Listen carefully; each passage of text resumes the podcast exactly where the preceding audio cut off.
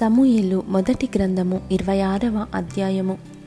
అంతటా జీఫీయులు గిబియాలో సౌలునొద్దకు వచ్చి దావీదు యషీమోను ఎదుట హకీలమన్యములో దాగియున్నాడని తెలియజేయగా సౌలు లేచి ఇస్రాయేలీలలో ఏర్పరచబడిన మూడు వేల మందిని తీసుకొని జీపు అరణ్యములో దావీదును వెదకుటకు జీపు అరణ్యమునకు పోయెను.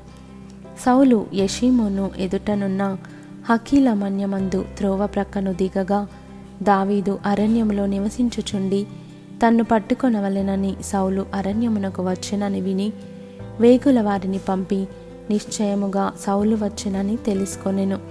తరువాత దావీదు లేచి సౌలు దండు దిగిన స్థలము దగ్గరకు వచ్చి సౌలును సౌలునకు సైన్యాధిపతియగు నేరు కుమారుడైన అబ్నేరును పరుండియుండగా వరుణ స్థలము కనుగొనెను. సౌలు దండు క్రొత్తలములో పండుకొనగా దండువారు అతని చుట్టూ నుండిరి.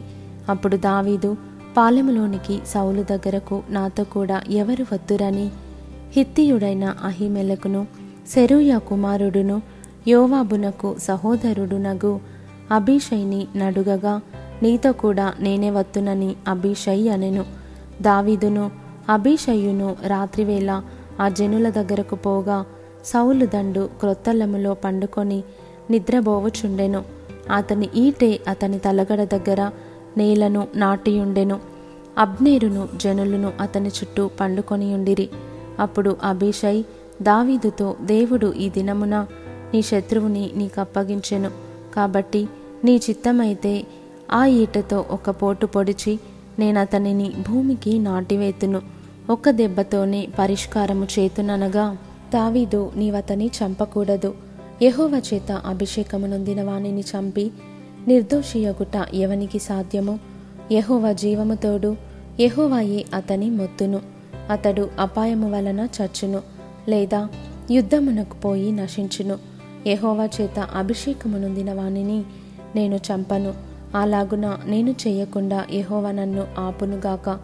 అయితే అతని తలగడ దగ్గరనున్న ఈటెను నీళ్ళ బుడ్డిని తీసుకొని మనము వెళ్ళిపోదము రమ్మని అభిషయ్తో చెప్పి సౌలు తలగడ దగ్గరనున్న ఈటెను నీళ్ళ బుడ్డిని తీసుకొని వారిద్దరూ వెళ్ళిపోయిరి.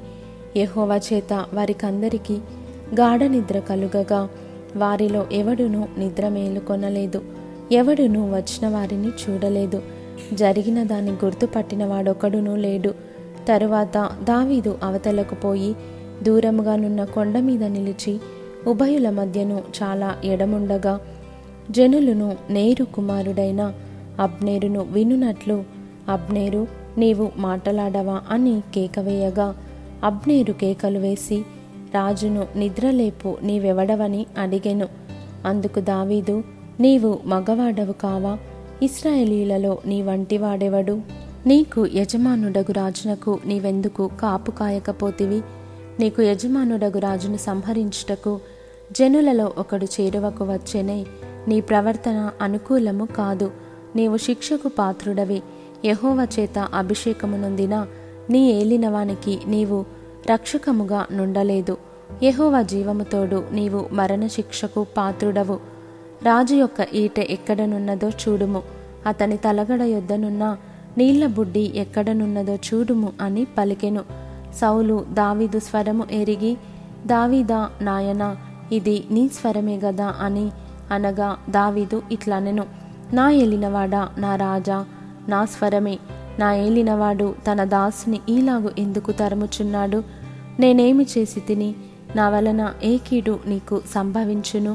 రాజా నా ఏలినవాడా నీ దాసుని మాటలు వినుము. నా మీద పడవలనని యహోవా నిన్ను ప్రేరేపించిన ఎడల నైవేద్యము చేసి ఆయనను శాంతిపరచవచ్చును.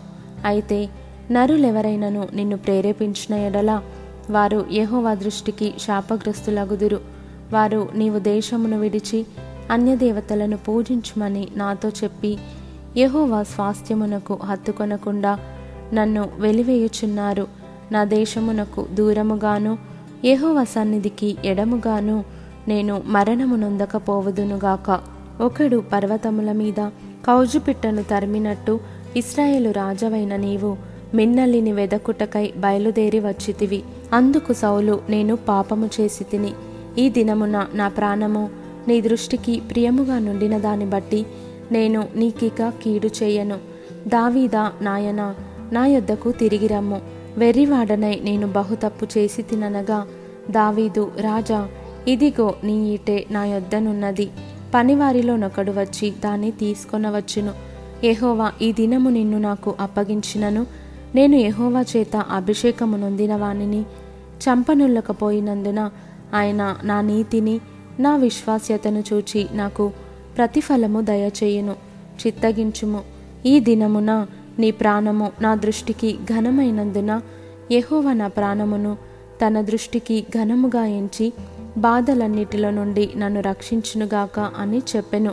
అందుకు సౌలు దావీదా నాయన నీవు ఆశీర్వాదము పొందుతువుగాక నీవు ఘనకార్యములను పూనుకొని విజయము నొందుతువుగాక అని దావీదుతో అనెను.